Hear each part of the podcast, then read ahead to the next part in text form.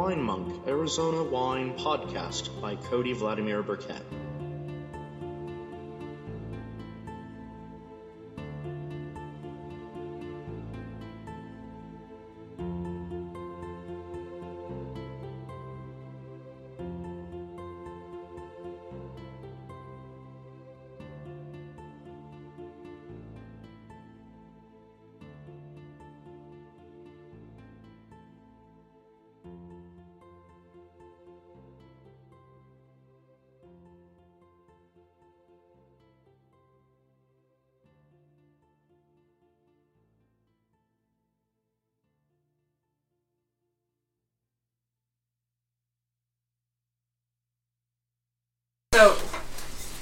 Good evening, everybody. Uh, this is the Arizona Wine Monk. I'm here with my brand new friend Amber, who I just met in the tasting room today. She's studying wine over in Italy and loves Vermentino. And I said, Oh, I have a Vermentino from Sand Reckoner that you need to meet. Because Vermentino is one of Arizona's best grapes, which of course pissed off Gary, who I promised to podcast this wine with. Sorry, Gary. Love you, Gary. But you're down in Willcox more often than I am. You can get your own damn Vermentino. Smells fantastic. Hello. Oh, I thought someone was behind me. No. Talking to the people on your podcast. Oh, the lonely people. Sorry. We are at the still at the stage of the night where I am at that Venn diagram between having wine and having coffee, where my brain is a little weird. So we're going to fix that. So the fruit for this came from the Willcox Bench and the Willcox AVA, which is Arizona's newest AVA. Um, just literally became enshrined as an AVA about two and a half, three months ago. Um, uh, Chiricahua Ranch Vineyards, which is farmed and owned by Greg Gonnerman, uh, who's going to be starting his own label and his own tasting room that should be done, I think, by February, he said. At least in terms of tasting room. So this is actually the first time I've tasted fruit from that vineyard. So I'm very, very curious.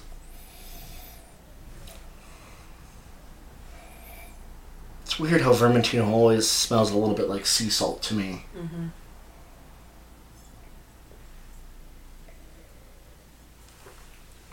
So I know you were telling me this story before recording about your change and shift in plans. Um, but what led you to decide to go and study wine in Italy? Wow. Um. So I worked for a very large pharmaceutical company in uh, regulatory compliance. So basically, my job was to tell people no, they couldn't do that. It was illegal, uh, which was a very stressful and combative job. Um, and so I decided that it wasn't for me. I loved wine. I'd been making wine at home for several years as a microbiologist by training. Um, and I just decided to take the leap and, and study wine in, in the place where it was warm. And so moved to Italy and joined a graduate program, and the rest is history. What's the college? Uh, it is uh, Florence U- University of the Arts. I could see why wine would be considered an art in Italy because it produces some damn fine good shit. and they have this great balance between um, having practical som knowledge. So we have quite a few professors that are certified sommeliers, and a couple professors that are winemakers. So we get to work in the vineyards and get yelled at by small Italian men about tasting notes. Um, and so it, it's it's very stressful to try to learn how to taste wine when somebody's screaming at you.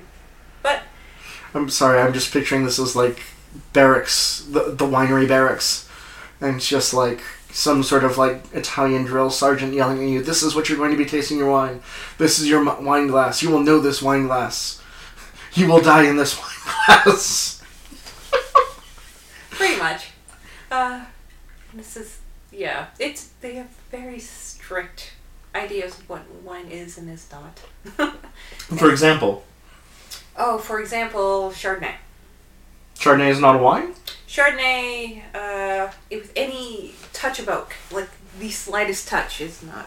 Uh, it's not something that is. Uh, it's not Italian style, and it, it's not something they they like a great deal. So Chardonnay is very often unoaked, very tart, very green. Um, not something I prefer, but that's that's generally. uh, It sounds like the Arizona style by and large. Most of us here are doing stainless steel, or if not stainless steel, the neutral oak. yeah, there's no new like, there's no oak aging. It's very stainless steel, all the way, and it's very clean, um, but it's uh, very acidic, um, and not something being from California that.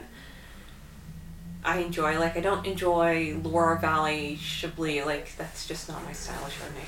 Yeah. Um, but so that's they have very finite. I, well, at least in my introductory to um, wine tasting class, they the professor had a very finite idea of what is and is not acceptable, and so were learning the classic Italian, and hopefully in further semesters we'll learn more of the the new age.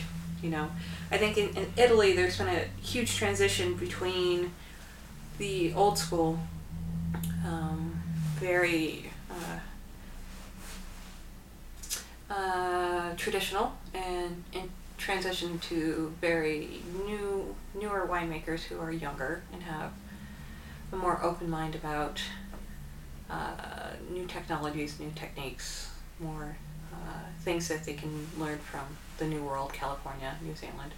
So we're seeing that transition in Italy currently. Is there a big backlash between between or sort of between these two sort of groups? Are there like active components in one camp of versus the other that are, you know, sending not like necessarily death threats, but Oh, most definitely. Um, they're Italian, so they're always death threats are normal. yeah, they're very passionate about their opinions, um, and so people feel very deeply about wine, and so um, it not death threats, but people have distinct opinions. So older uh, winemakers have differing opinions from younger ones, but the the culture is moving towards more um, integrated uh, new age techniques. Have you gotten to play with any Arneis? I've not, but I've got to taste. Um, so, one of the bottles that I'm giving you to take and set against the Italy, um, the Chateau Tumbleweed, um, they do a really fucking amazing Arneis. Really? Yes. It's Fantastic. one of only two Arneises I've ever tasted. The other one was an Italian one, and I admittedly, maybe it's my own parochial homeland bias, but I like the Arizona one better. But uh, it's a grape I'd like to spend more time with. It's it's a really good grape. Um, Neziola is another one that could do well. I think in Arizona. I'm not familiar with that grape at all. Oh, it's a white grape. It is um, very. It's, it's like between. Uh, God, where would I put it? Between a. It's aromatic, but not as much as as like a Gewürztraminer, but more aromatic than a Chardonnay. Hmm. Um, but it's a nice in between. Okay. Um, but it is a very it's a very nice white. Um, but it is often grown in Tuscany and in the warmer climates down south. So I think it might do well in Arizona, but that's just my opinion. I'm not a winemaker here, so for what it's worth. Well, it's you know the thing that I've noticed is that Italian varietals and Spanish varietals are the varietals that tend to do best unilaterally here. So that's why I ask all these weird, quirky questions about Taiwan. But also, I've never been to Italy. Shockingly, um, You should come. I I want to go and visit Italy dramatically. I'll be there for the next until mid June. I don't think I can swing it before then. Um, not without massive like lottery winnings. That, that otherwise I'd be like, yeah, I'm gonna go to Italy. Bye, guys. We're, we're gonna go next podcast in Italy. we're gonna bring Arizona Malvasia, set it side by side. oh no. and so I'm super excited about the wines that you've given me because uh, the anticipation of doing a blind tasting with some of my counterparts um, at the Italian school to see how the Sangiovese from Arizona measures up against some of the, you know, Chianti Classico and just generally see if we can tell the difference and what they are and, and take note of, of what those are and what can be attributed to the terroir of Arizona is pretty Mhm. impressive. What I have noticed about Sangiovese in Arizona is this distinct note of a particular pipe tobacco. Hmm. Um, that's actually a particular pipe tobacco blend, and Mark Beres down at Flying Leap always chides me about it and mocks me for it. Um, that's a particular blend called Squadron Leader, and it's a mix of a diff like five different pipe tobaccos, and I can't remember any of them off the top of my head. Uh, I know one of them is Cavendish, another is Latakia, and another one is like Burley or something. Um, pipe tobacco is as complex as wine, and I just know enough to know what I like. but anyway, I get that distinct note in oh Willcox, Arizona Sangiovese. Huh. I didn't get it in the few Sangioveses I've had experience with in the Verde Valley, but I've not been as impressed with Verde Valley Sangiovese as I have Willcox. Both of these are from Willcox. One is from Fort Bowie. Uh, it's the inaugural Passion Cellar Sangiovese blend from uh, 2014. I know it's not the best Sangiovese. I don't. That's more like a here's a fun sample. I don't expect it to stand up against Italy. It's good, but it's not Italy worthy good. Uh, and then I have the Chateau Tumbleweed 2015, which is not really Italian style at all, but I think that they'll like it. The best Sangioveses in the state, like I said right now, are from Flying Leap, which I don't have, and you don't have time to go get. And Sand Reckoner, the number two, but I drank my number two with Gary. Um, and his BB 8 pillow. He's a big fan of Star Wars. Ah, Um, and we really, really dug the number two, um, Grosso from Rob Hammelman, who also made this wine that we've got in our glass, actually. this is really nice. Uh, Rob Hammelman, I think, is one of the five best winemakers in the state, hands down. Uh, I would stack him up against anybody. Which is why I'm telling you tomorrow, go to Plaza Liquor Deli and get the Sand Reckoner Super Tuscan. I want to say it's the number five. That's um, Sangiovese and Syrah. And just when you go in, it's like, hey, show me where the Sand Reckoner is. And that, okay. And they'll point it out to you. Yeah. Because Sand Reckoner needs to go back to Italy. And he's the only one doing Sagrantino, and you were gushing about Sagrantino in the tasting room, and I was like, you son of a bitch, you've had Sagrantino, like directly I from the love source. Sagrantino. Actually, if you insist on paying me back for those bottles at all, bottle Sagrantino. Oh, I can, I can. If if you aren't going to really insist, then I, I accept payment in wine. You're my type of person. Oh my gosh. Um, okay, so let's talk about the Vermentino in the glass. yeah. This is it's pretty spectacular. This is not something. So Vermentino, Vermentino is known as Rolle in France. Mm-hmm. Um, so mostly you get it in southern France and Sardinia, right? Mm-hmm. Um, and then you get it down Tuscany, and all the way down to Sicily. I think so. Um, and so it has it's very chameleon like, right? So northern Italy it gets very minerally and very green. It's not Yeah. not something I like personally. As you get farther south and the temperature and the weather and the climate gets warmer, it gets more round and more fruity and more, um, for me, more approachable, which is what this reminds me of. It's always struck me also that Arizona whites tend to have this really strong minerality, especially from Willcox. But it's not as heavy as in other places. It's an approachable minerality. It's got a really nice balance, especially this one, between that minerality, which is something that's very common to me in Willcox whites. It's sort of like limestone dust or flint dust Huh. um, to me in my palate. Excuse me, palate. But I also minored in geology, so I licked a lot of rocks. um, which is why, if you read my blog, I'll be like, "This has sort of a granite minerality." How do I know that? Because I licked a lot of granite. in in undergrad. That's not a euphemism for drugs, guys. I'm gonna have to take your word for it, but it does. It has. Does smell very mineral to me. Yeah. And then it's also got that really nice light peach, a little bit of almost like a lychee, very floral character as well. Oh yeah. Not nearly as floral as. I don't bother. I want. Eh, I spilled wine on my shirt. Whatever. I'll live. Um, but it's not nearly as floral as Malvasia, and I don't know that you got a chance to really encounter much Malvasia today. Not today. Not from. Not from Arizona. Um. Um, honestly, tomorrow I would, on your way out, buy a bottle of the Shinola Blanca mhm. uh, from Caduceus. Or is it the Chupacabra Blanca? No, it's the Shinola Blanca, which is 100% Willcox Malvasia.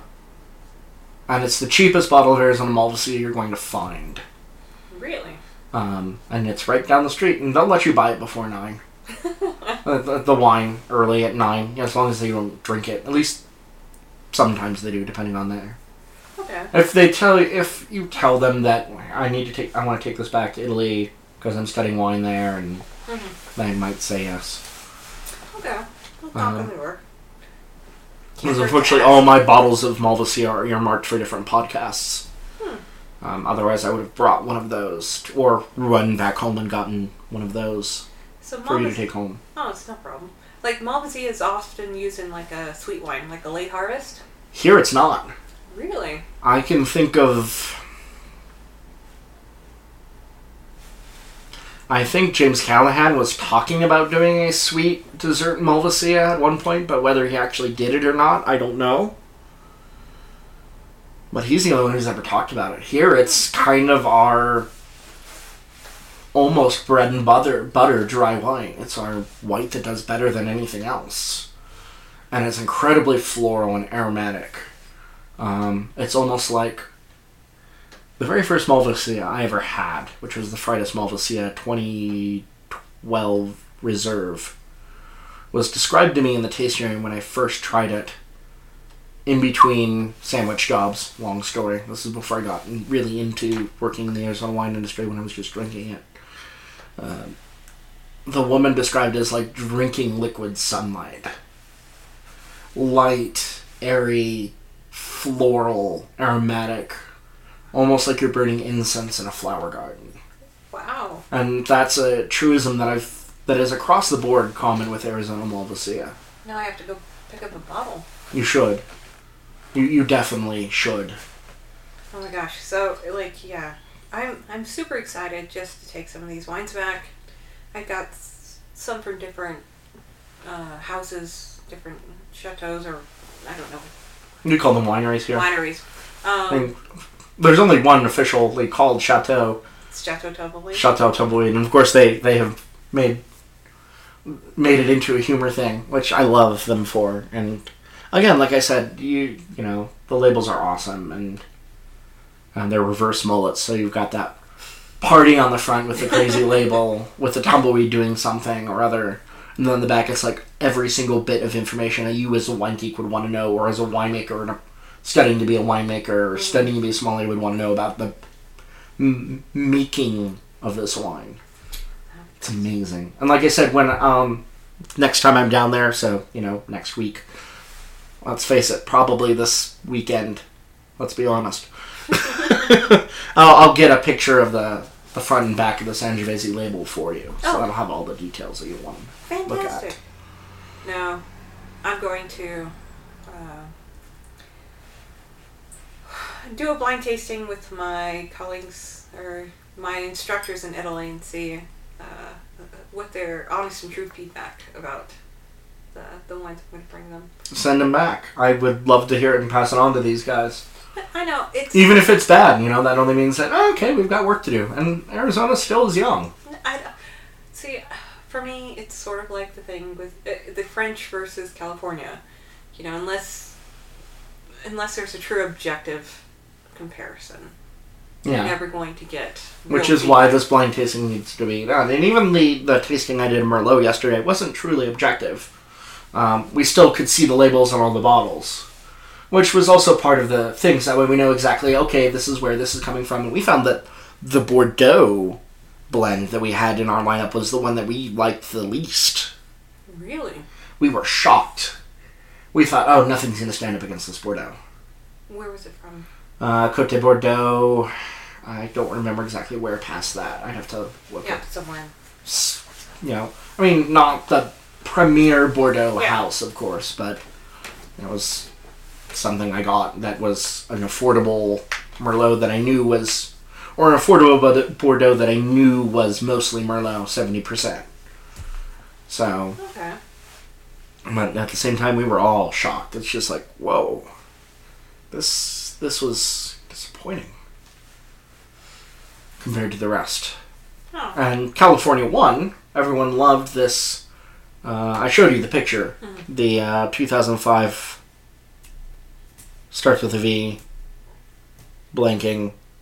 Fa- Vaquero? Va- not Vaquero. That's cowboy in Spanish. That is a cowboy. Um, this is a good thing why I brought this camera. That and because I need to get pictures for the podcast later. Um, because there's an image that goes on each one. Uh, Mayacamas, which has nothing to do with Vaquero. Or sounds nothing like it at all. Um, yeah, this is why I don't have nice things. Also, smile? Wait, oh. that would help.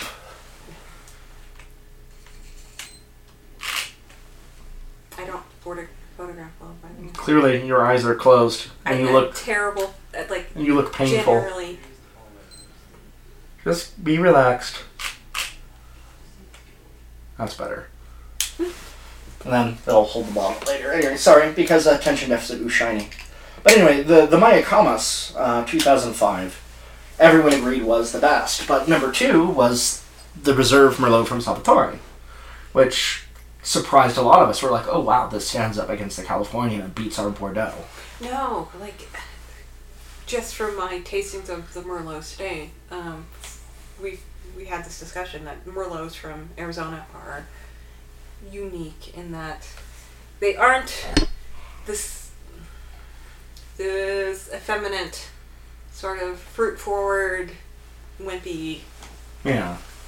and- Wimpy, like damsels in distress. Yeah, it's like I think you put it the best way. It's like biker chicks or Yeah. with tattoos, or, or uh, thinking on this later after you left. It's like, and I should have said the nerdiest possible reference. It's like Eowyn from Lord of the Rings.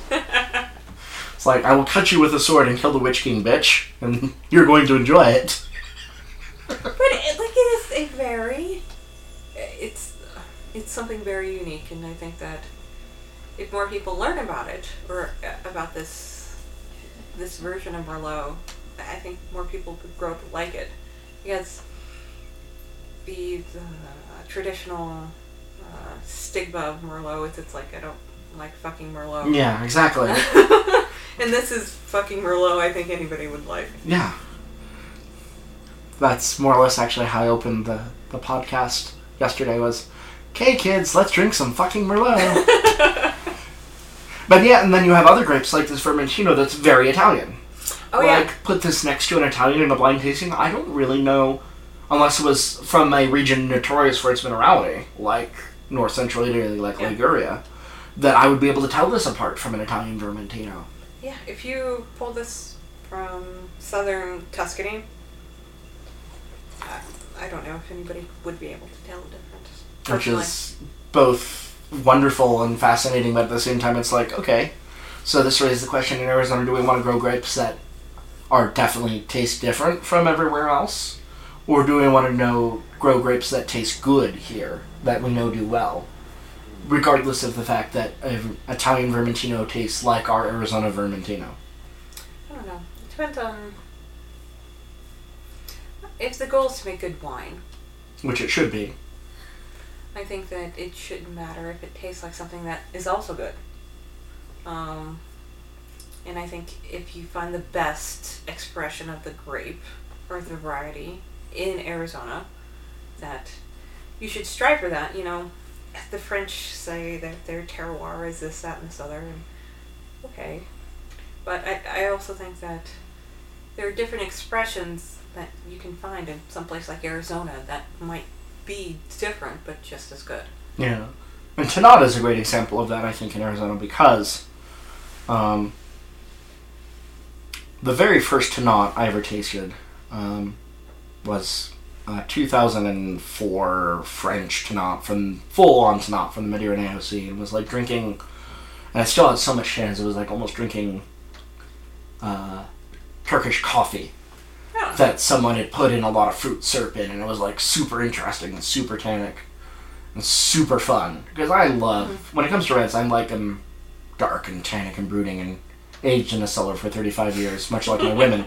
Um, I don't know about that. yeah, I'm kidding entirely. Um, I think that's illegal. probably. But you know, the point is, I like my super dark, super tannic reds. So Tannat and Saperavi and Sagrantino to a lesser extent. Actually, who am I kidding? Sagrantino is also super duper tannic. like Aglianico. I do like Aglianico. Um, the accepted pronunciation for that grape in Arizona seems to be Ionico Okay. for some weird reason. Um, and most, at least that's what my boss insists on. We call it. We actually had an argument for three months in the winery on what to call and how to pronounce this grape. When we, so we actually have some in barrel and, and passion right now that's beautiful. It's on par with anything I've tasted from Vulture. Fantastic. Um, and he thinks, and I agree, that it has a lot of potential to be one of, if not the, I'm saying one of, he says the, uh, tannic Arizona grape. Um, I'm holding out for Sagrantino, and my vote still lies with Tannat for that. Mhm. Uh, Cab Franc also does very well out here. Uh, better than Cab Sauv. And again, if you were this is why I wish you were staying. You could stay longer because I'd be like, you need to go and try this wine. You need to go and try this wine. Because as a wine geek like myself, I think you'd appreciate like a a, a curated list of Oh, most You know. The Wine Monk's top twenty favorite wines in the Verde Valley. I would enjoy. That, like that would be. That would be a, a week worth of. Uh, yeah, I would. This is what you need to do your next spring break. Then This is true. After next semester, you know back through Arizona. there are lots of people that you know, and if you're serious about finding a job out here, that would be the time to do it, and to start an employ or start to explore and visit these different wineries and talk to the winemakers. Oh, I like it, and that's that's the exciting part about Arizona. It just seems like everybody's very open, very dynamic, very. Um, it's it's something on the cusp of becoming great. Just from my impression of you know the wines I've tasted in the last three days, you know there's some that are, eh, but there are some that are spectacular, and I still haven't. Um, there's still a few that are, in my opinion, the spectacular ones that you haven't seen yet. Um, which is why you need to come out and visit again because here, do you want some more? Yes. Thank you. Oh. This is fantastic wine. Yeah. Rob Hammelman, like I was telling you earlier, is definitely, I think, one of the five best winemakers in the state. Um, so, that's also pretty light. Uh, 12.7. Which is good because I like that and a good summer white. Yeah, Vermentino is definitely, I think, one of our five best whites. Malvasia, like I was saying before, is I think our best. People are some Arizona people actually starting to hate it now because like oh all the whites have Malvasia this does so well it's so boring, which I think is to me anathema because I was hell um, I was engaged to that grape on Facebook for April Fool's Day two years in a row. um, that's how much I liked it, and, and my default was whenever I was in a relationship, set relationship to in relationship with Malvasia. Because it was kind of the running joke at everyone winery. like, oh, we got a new vintage of your girlfriend in. Oh, new Malvasia's season? Yeah. Sweet. Pour it. Um, and then Viognier does really, really well here, too. I would say that the Viogniers I've tasted in Arizona, the good ones, Mhm. uh, there's not very many bad ones. Like, one or two. They're on par with Condrieu in France, in my opinion. Especially if you get ones that are just lightly oaked with a little bit of French oak or Hungarian oak. Oh. That was mine. and actually, I wonder if that was Rob saying if there was anything else that I should know. Because I texted him just before. He says, um, uh, this is quoting Rob Hammelman directly from. Uh, oh, cool, this is barrel ferment. Sorry, I'm jumping ahead here. Um, to quote Rob Hammelman, I just love it for its light and crisp nature. I think that this is its strong suit in Arizona, and we were just talking about that. It's the ultimate Arizona summer wine. It's a great uh, wine for seafood and gazpacho. I agree entirely. Um, I kind of want to pair this with like a whole giant heaping bowl of ceviche right now. Uh-huh. Um, so we barrel fermented this, the 15 in old oak, and they're moving towards stainless steel ferments in the future. So I, I like barrel fermentation. I wish more people did it. In Arizona, there's this kind of like, oh, we need to ferment all of our whites in stainless steel thing going on. And, Huh. Which some, yes. Other grapes, no. I think there's a complexity that's added with that barrel ferment, even if it's in neutral oak. I think that's like Ugni Blanc or Trebbiano, whatever you want to call it. I think it's it's so middle of the road. Yeah. It gets really great expression if you add a little bit of oak and a little bit of maybe oxidation. Like it, it and you get that that better expression with some grapes through oak and just a little bit of help, just a little nudge on the on the you know aromas. It, it, becomes a little bit better, but that's just my No, I, I agree. And um, all of the Ugni Blanc that um, Flying Leap planted, um, that's going to go straight into their brandy production. Which, okay, this is what its major use is for, other than the body for white blends in Italy and France. But I would like to see them just play with a vintage, just to see what it can do out here. yeah. Uh, and instead shove all the Grenache into brandy production because Grenache in Arizona. I'm sorry, Grenache is not Arizona's grape, guys. it's not. I've been silent on this for long enough. Unless it's coming from Calibri or its whole cluster fermented, stop making Grenache. There, I said it. I will deal with the consequences later. You want to. This is a wine geek's fact, and I, I, I'll tell you. Um, learned in Italy that, like, Henry VI married uh, Catherine the Great. No, Catherine Medici. There we go. And so they exchanged grapes. So Italy got Cab Sauv, Okay. and they gave Trebbiano, which is Ugni Blanc, to France. Huh. So they did a switch. So I did not know that. yeah. So when they so it was like an exchange of, of power. Um, can you imagine trading trading Cabernet Sauvignon for Trebbiano. Trebbiano? and Ugni so the French turned around and just made brandy with it. It's like, what the fuck is this shit? It tastes like nothing. Um, and they could have done so much better giving giving them Sangiovese. In. Yeah, or it's something else. Anything else? Nebbiolo? Oh Anything. god.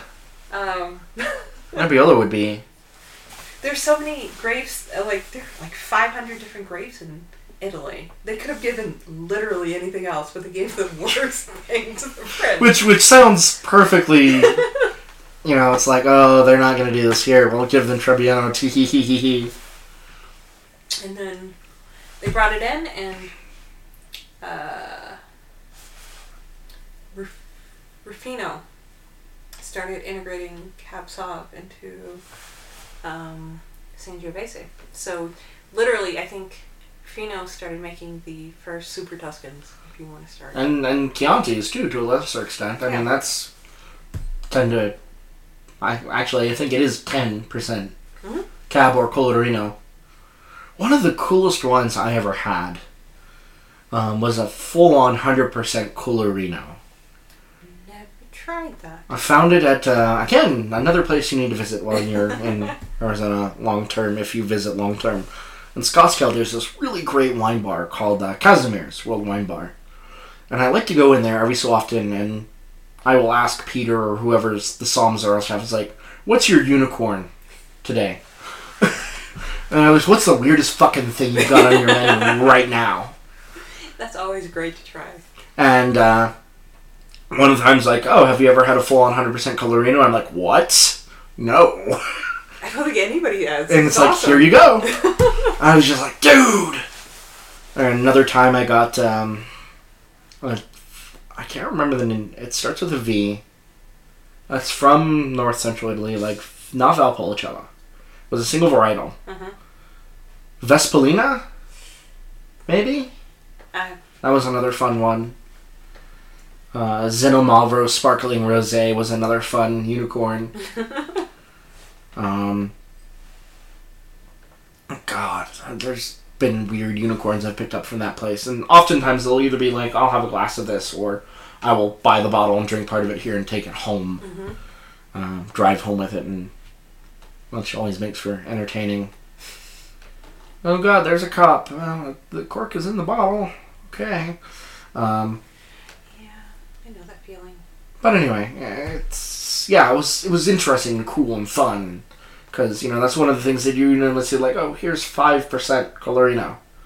It's like okay, so what exactly is it adding? And now that I've had a full one, I can answer. It's imparting color and tannin. Mhm.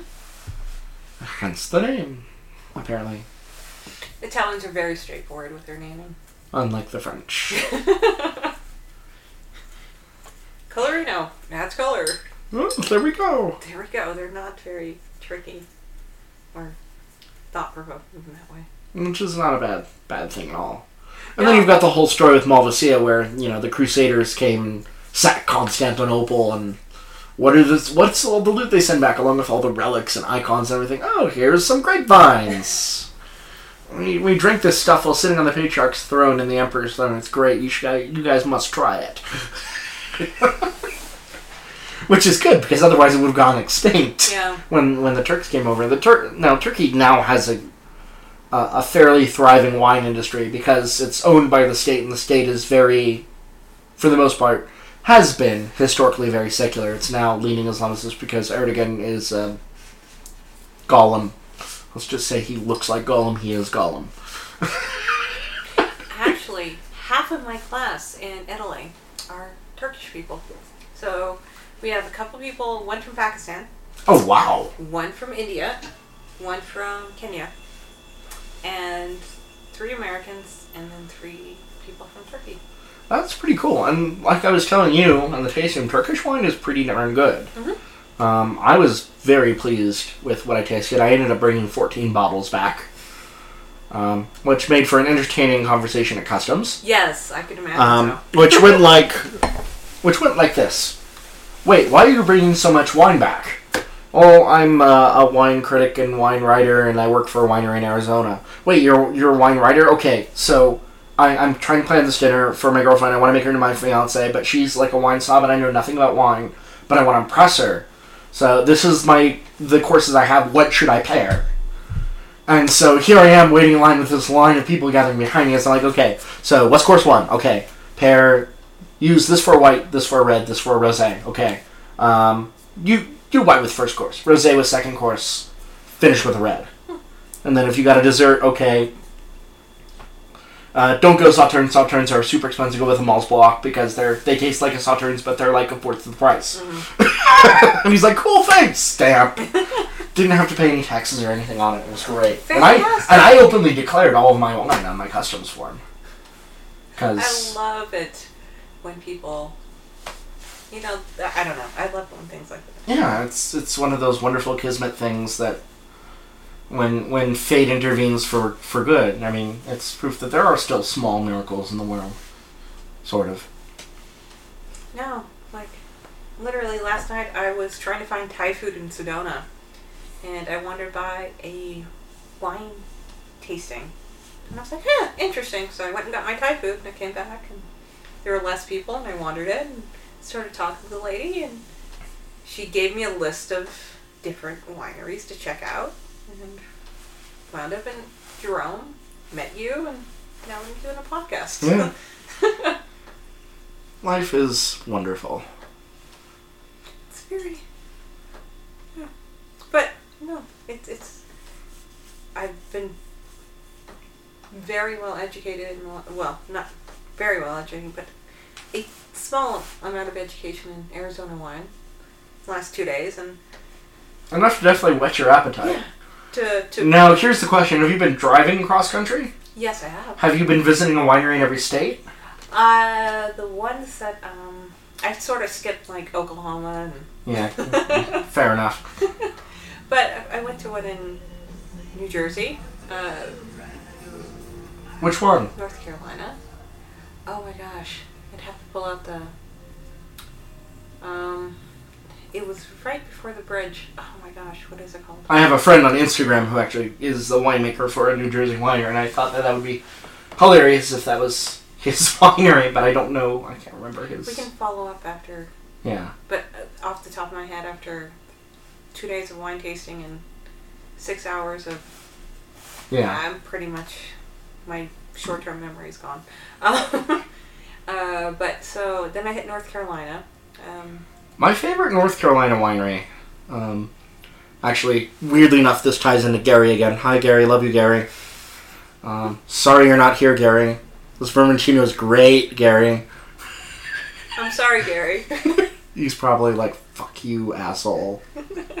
um, it's Raffaldini, and he actually used to work at Raffaldini in the cellar.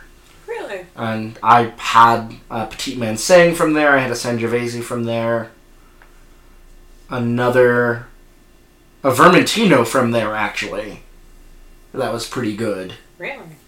Yeah, I was impressed. And it's like, you're growing this in North Carolina? How the fuck does that work? What? But it's good. I ran into Scuppernong! Ah, such a weird grape. It's a very. Yes, musky and kind of sweet and bubblegum. Yes, it, it was very.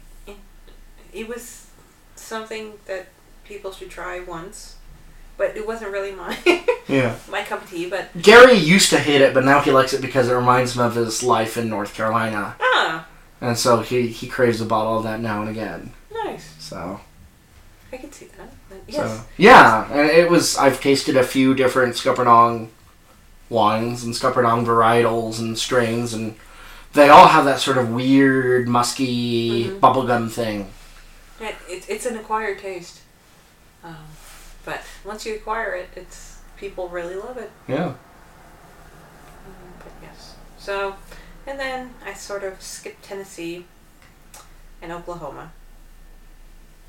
And then this, and then I stopped in Arizona. So I skipped New Mexico. Didn't like New wine. There's good in wine in New Mexico. I will say this. Um, Gruet, um, which is I think the best sparkling wine of the U.S., comes from a little vineyard near a small little quirky town called Truth or Consequences, New Mexico. I've been to Truth or You've Consequences. been there? I've been there. Holy shit! You're like the only other person I've met that's actually been there. I lived there for a month and a half. That's pretty much. Uh, I drove through Truth or Consequences because when I was in graduate school, um, we flew in, so we did this survey with one of the museums, um, and we did in South America and Mexico. So we drove down from Albuquerque, Albuquerque through Truth or Consequences into Mexico, then down through South America, Oh wow! um, and we collected different mammals. So Oh cool. We stopped in Truth or Consequences. It was named for a game show. Yes, it was. Great soaking in the hot springs there. I kind of missed that actually. Yeah, we didn't get to do that. But, uh, New Mexico has some good wines. Gruet does some great sparkling wines from Pinot Noir and Chardonnay that are on par with some champagnes. Hmm. And I don't know why people are calling me. I'm not that popular. normally, No. I think it's the one time I have something to do, people want to call me. of course, that's how it always is. but, uh, but yeah, there's great wine in New Mexico. I do recommend popping in there for a visit. Um, I have two friends who I've done a podcast with before, the Popes, uh, Christine and Eric, and they are continuously trying to get me to go and visit them in Santa Fe because they found a lot of cool wineries up there and also near Taos. I really do need to make the trip because I do like New Mexico. It's my second favorite state after Arizona, and if I couldn't live there, I would be living. If I couldn't live here, I could. I would be living there. Huh. Um, I've had wines from Missouri. Okay. I've had wine from Kansas. I was telling you this in the tasting room. Seyval Blanc there is great. Mhm. Uh, Chambourcin, if you can find one that's not on American Oak, is great. And Rosé from St. Vincent was great. Nebraska, I could see and I almost fucking moved to that state for a woman. Thank God. a woman. I would have left this good, wonderful wine behind. I had, well, not this trip, but I've had wine from Indiana. Not terribly. Eh. It was. It's probably like Nebraska. Yeah. Traminette was the Traminette was the only thing I drank that was remotely drinkable, yes. and I had a dry vignoles that was tolerable. But I've had better dry vignoles in Kansas and Missouri, and also a better semi-sweet vignoles from Arizona, uh, from just over the mountain, uh, Del Rio Springs. Uh, they just officially released them last weekend, but uh, I helped pick their Pinot Noir, which is the only place in Arizona you should be growing Pinot Noirs, Chino Valley and Paulden. And it was beautiful. I'll show you the pictures later Okay. of the the grapes, and they were just beautiful quality.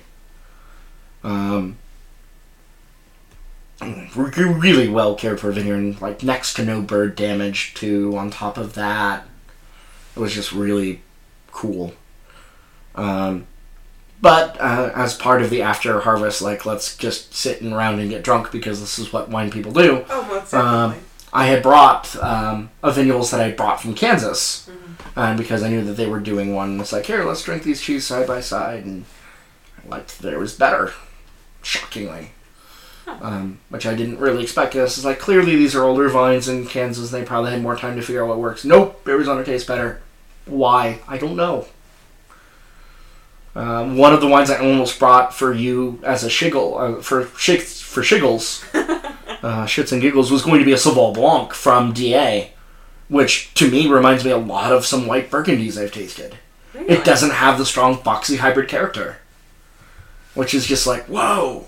And here, this character is very present in those wines in Kansas and Nebraska and all that thing. And it's like, why are the hybrids there doing that, but not here?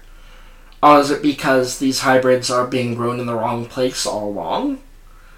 Is it the fact that our terroir here is better for them, as it turns out? I don't know. So, I don't know. So, as a microbiologist by training, I would, I'd like to see the impact of the microbial microbial populations that are dependent on um, climate. That would be very interesting. So, Arizona most definitely has a different population, and I'd like uh, at some And not only that, it depends on where you're at, because if you go up north in the Colorado Plateau, there's definitely, um, I don't know if you, in all of your studies, heard of the microbial mats that cover some of the desert and some of the slick rock that grow in place over thousands of years, and if you step off the trail, you fuck it up for a millennium. I think. Well, um, I've heard A cryptobiotic crust is what it's called. Um, it, it, like it's just very different. It's very different, and I'd like to see from from my perspective. That's something an area of research I think Arizona could contribute is is what is their microbial load like? What is the vineyard like versus something like Burgundy or something? I don't know. That would be the person you want to ask on that, if you can do anything with that, would be Michael Pierce of the Southwest Wine Center. Um, That could be your niche to get in here. Mr. Pierce is going to get an email from me. Oh, he is. He's Michael Pierce is a wonderful guy. He is another one of my favorite winemakers in the state. Um, not just saying that because I'm buttering him up, because I really want this awesome person to be in the Arizona industry. Um, but because I really do respect what he's doing, and I respect his wines. His wines are phenomenal. The Gali, I think, is my favorite Arizona Bordeaux blend, um, which I was telling you about earlier today. Cab Franc and Merlot. Um, he was him and his father were also the ones responsible for the grapes that went into the Salvatore Merlot that I was telling you about too. Uh, which is also tying into where we met today in Echo. Um, remember, I was telling you about the Crop Circle Vineyard in Willcox Yes. a little bit. That was bought by the Pierce family and is now Rolling View. And so that vineyard is now Michael Pierce's and Dan Pierce's. You're in, in like an Arizona encyclopedia of wine. Yep, but don't ask me about what about Burgundy. I don't know shit about Burgundy. Nobody knows shit about Burgundy. Probably true, even the Burgundians. Every two vines or two rows of vines are owned by somebody else. Like Burgundy's Burgundy, but it sounds like no. Just having the conversation with you and and and and talking about the differences and and the history of wine in this area. Um, it seems like it's been growing and evolving over the last you know ten years. it's Incredibly. exploded in the last 10. It started kind of that movement and evolving over the last 20, and it really makes me wonder what would have happened if there had not been Prohibition. Prohibition killed Arizona completely because, as part of our state charter, when we went and became part of the U.S., was state constitution was Prohibition. So there were 40 acre vineyards in southeastern Arizona and near Phoenix and here in the Verde Valley that all got the axe. And it's like, what would those vines have been doing? What hmm those years of experience that we lost, 80 years of experience we lost, because it took 80 years for us to restart. You know, what, where would we have been with those 80 years under our belt? Would it have been the judgment of Paris between Arizona and France instead of California? Who knows?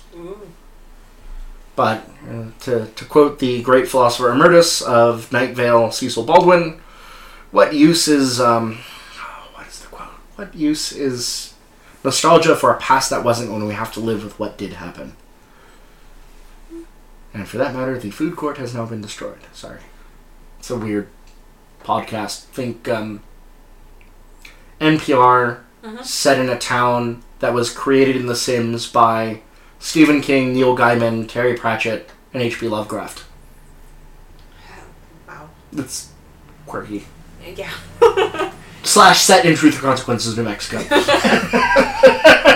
but anyway, um, it's those what if questions that make me wonder. But at the same time, I also wouldn't have been involved, been able to get involved in this Mhm. industry in the capacity that I am if we had survived 80 years. Um, because on the other hand, we might be now as rigid as California is. Mhm. It's like, oh, really? You're gonna grow Grenache and Napa? Why? Caps off. Cab Sauv. You need to grow Sauv and, and Napa. That's what makes the money. Money, dear boy, money. Uh, but in Arizona, you can still experiment. And there's grapes that are all over the world that I really want to see experimented with in Arizona. Like, uh, I don't know if you're at all familiar with this weird, quirky Georgian varietal called Saperavi. I have not. So take Sagrantino and Tannat and put them together, and that's kind of what Saperavi tastes like, except it's so dark that the name literally means ink. Oh. And on top of that, if you ferment it in a in an amphora with no oak whatsoever, it's still going to be as tannic as your Sagrantino that was aged on New French oak. So imagine how tannic a Saperavi would be if it was aged on New French oak. Super tannic. Cool. But yeah, it's it's a favorite grape of mine, and on paper it seems like it would do well here in Arizona. Okay, so I have a a wish.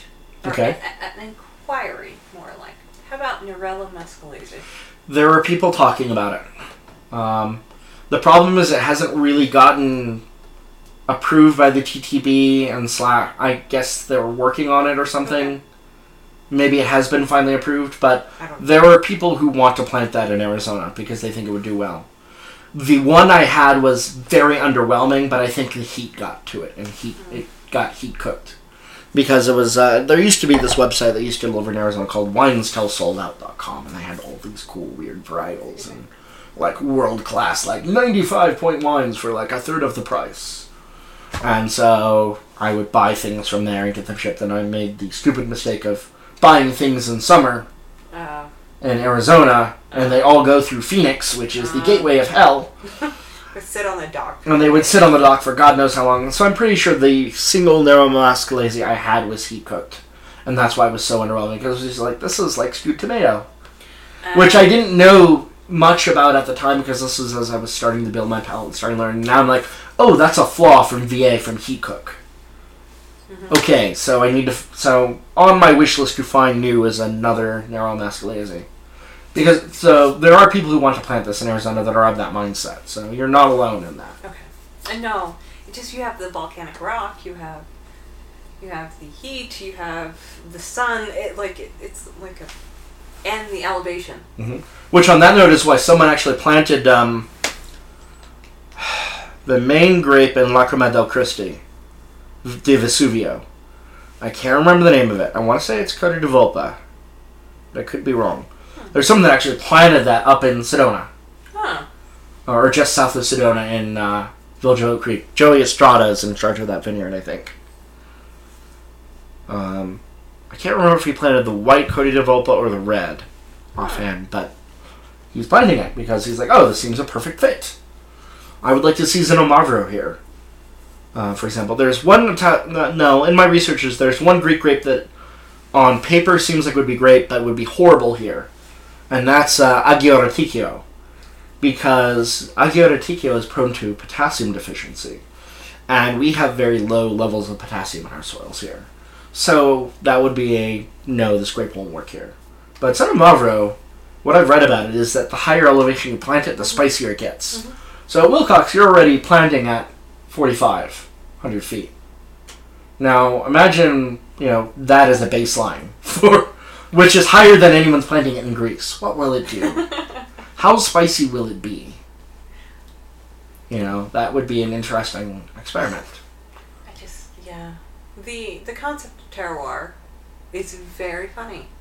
You know, if you talk to people in the states, are like, oh, if you plant a something in a different environment, it's going to grow differently. Thanks for that information. You know, if you plant uh, something in Antarctica, it's going to grow differently from something in the Caribbean. It, Yeah.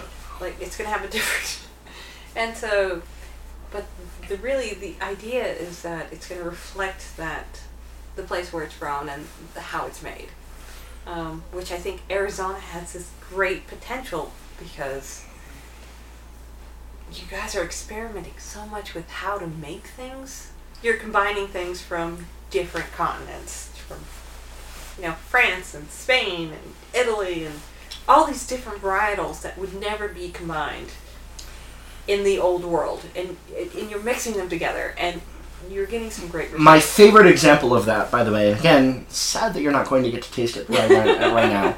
Um, but maybe you'll still be there the next time. Is the Unsanctioned by uh, Oddity Wine Collective.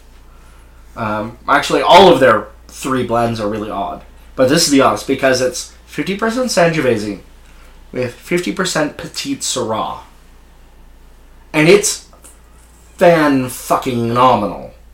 It's amazing and everyone's like, "You did what now?"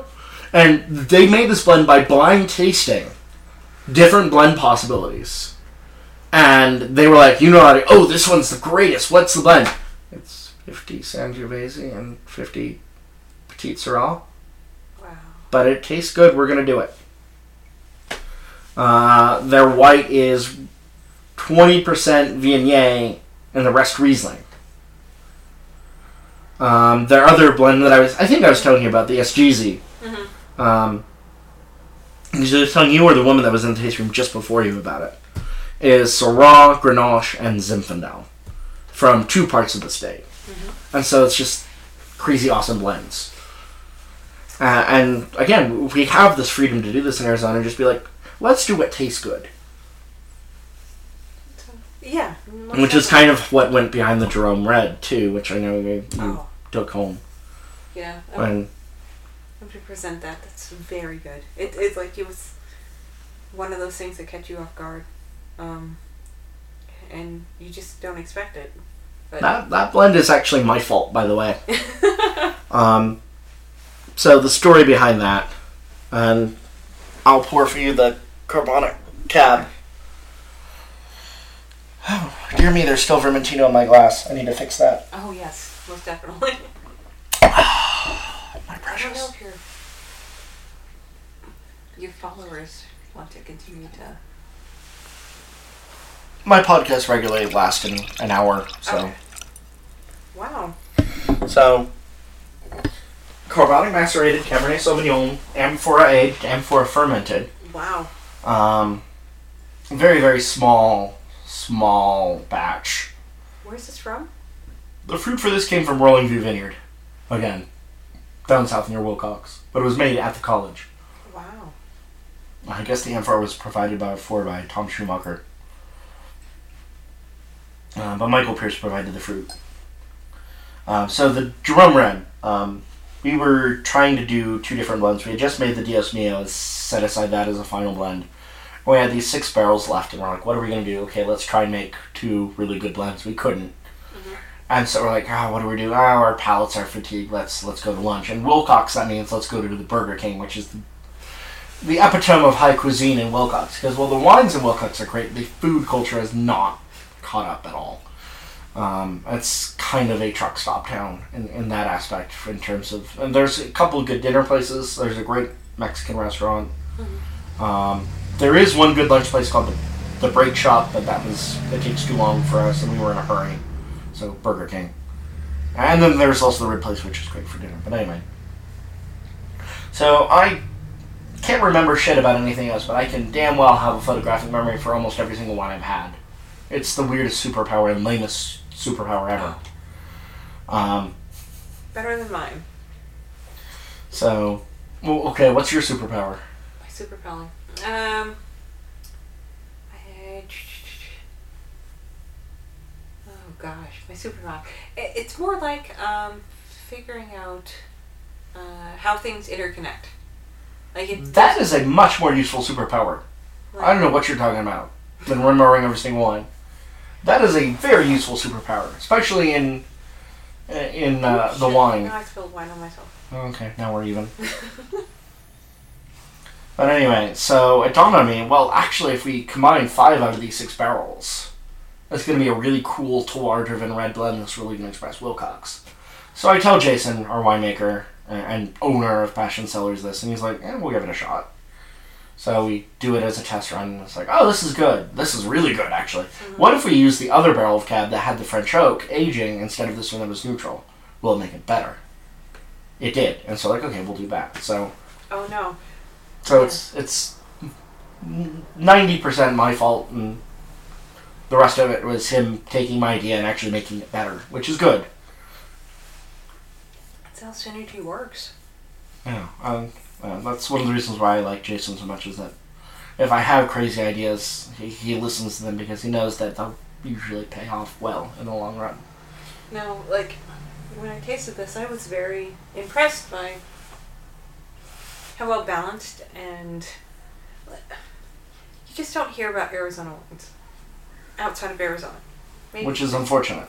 It, it is unfortunate, um, and just uh, tasting in different tasting rooms over the last two days, I'm like, oh my gosh! And that particular wine was one of the ones that I was like, ah, I got to take this back to to expose people in in Italy, people that I've, I'm going to school with, my my classmates, my instructors, and and let them know because they talk about the Finger Lakes. Oh God! Fuck, I hate the Finger Lakes, but that's Oh God! you know they love the Finger Lakes. I'm like, eh. Why? And they like Oregon Pinots and Why? because they they don't know. I, my opinion of Oregon peanuts is if I wanted to taste dirt, I would go outside and get a handful and eat it. When I drink an Oregon Pinot, it takes me back to when I was five and eating dirt, or when I was nineteen and, and a geology major and licking rocks. But so they have these ideas where they've been exposed, and that's the only thing I contribute it to is like myself, they've never been exposed to Arizona wines and, and how how good they could be. So I'm gonna take some of these back and and and maybe open somebody's palates and somebody's eyes. I would again. I would love to hear feed the any feedback, good or bad, because any feedback is good feedback. So anyway, this is from the Southwest Wine Center, which is uh, kind of the Southwest equivalent to where you're going, uh, from what I understand. Um, small college, they have a vineyard on site as well, um, but they've their first estate vintage just got released Sunday, Saturday, Saturday, and that was a Tempranillo. That was Oh. awesome. Um, again, you're not staying around here long enough to meet all of these wonderful wines. it's very sad. I'm sorry. It's okay. You'll be back. I will be back. But um, part of this is literally again they have one person that's kind of doing the somm angle, and then you have one person that's doing the chemistry angle, and then one person Michael Pierce is teaching the winemaking angle. But all of the wines are made by the students of the college, specifically. So this was student made. This is pretty good. And carbonic maceration, for those in the crowd who don't know what carbonic maceration is, I, I'm not super familiar with it, so if I get this wrong, please comment and tell me why I'm wrong. Um, but don't yell at me, be gentle. um, so basically, it's doing it in a rich CO2 environment, so where it's more or less an enzymatic fermentation takes place within the grapes. Then after that's done, you press the grapes and then ferment it as you would a normal wine, and it's often used for a release within that year, like Beaujolais Nouveau. So this is kind of like an Arizona Beaujolais take, but on Cabernet Sauvignon, which is Spectacular. yeah, and it also has this really herby, minty, fruity, bright nose that's just I get strawberry. it's like a strawberry Jolly Rancher. Yeah, it like it's pretty spectacular. I don't even like Beaujolais. I don't. I like this. Oh, good. Um, you know, it doesn't have that weird. herby Yeah. thing. Um, has more of a fruit. With it has herbs, which it does, but But it's not as like overtly herbaceous as a lot of the Beaujolais Nouveau tends to be. Yeah, this is uh, very. huh. Uh, Back when I was learning wine, my mom, um, bless her heart, she tries so hard with, with my wine interest, but she usually backfires it horribly. Um, uh, she would, whenever the new Beaujolais was out, she would follow the news. It's like, oh, we need to get the new Beaujolais for, for you, Cody. And she would get the new Beaujolais, and I would drink it. And I remember thinking it was okay. It was it was never my favorite, but it was part of the year, and it was my parents helping me and, and encouraging me, which is always an important thing. Yeah. Um, you were telling me earlier your parents were very "Ah, for what the fuck are you doing type thing. Oh no, it's um. I think they've. Uh, uh yeah. Um. they are very. Uh, they don't understand me, but they understand that. Uh, um, I do things that I'm passionate about, and if you have passion, you have success, and that everything will work out. But they don't understand wine. They don't understand my passion for wine. They don't understand. But they they're supportive in the fact that it's something that I want to do. But they're not. They don't get it. They're not wine drinkers. They My parents have stopped drinking wine dramatically too. But you know. I'm like, oh, you should try this Brunello. They're like, what? huh? It's like this is fantastic. You know, I got this bottle, unlabeled bottle from this, my teacher who makes great wine, and you should try this. And I'm like, okay. Can I have my Pinot Grigio? No, drink the Brunello. but so they try. That's all you can hope for. You know, sometimes uh, that's the best you can do. You can support your children and all the random stuff that they do, and hopefully it'll work out. Yeah. Um, if I crash and burn after I come back from Italy, I'm like, oh, I'm gonna do wine, and you know,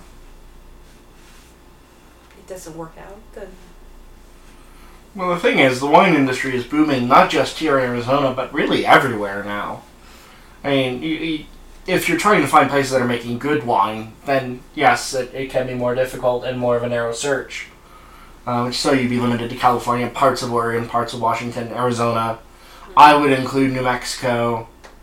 Um, I would include Colorado in that list as well. And I've heard lots of good things about Texas wine. I've never tasted a good Texas wine, but that's because I, I honestly think I've been drinking the wrong Texas wines.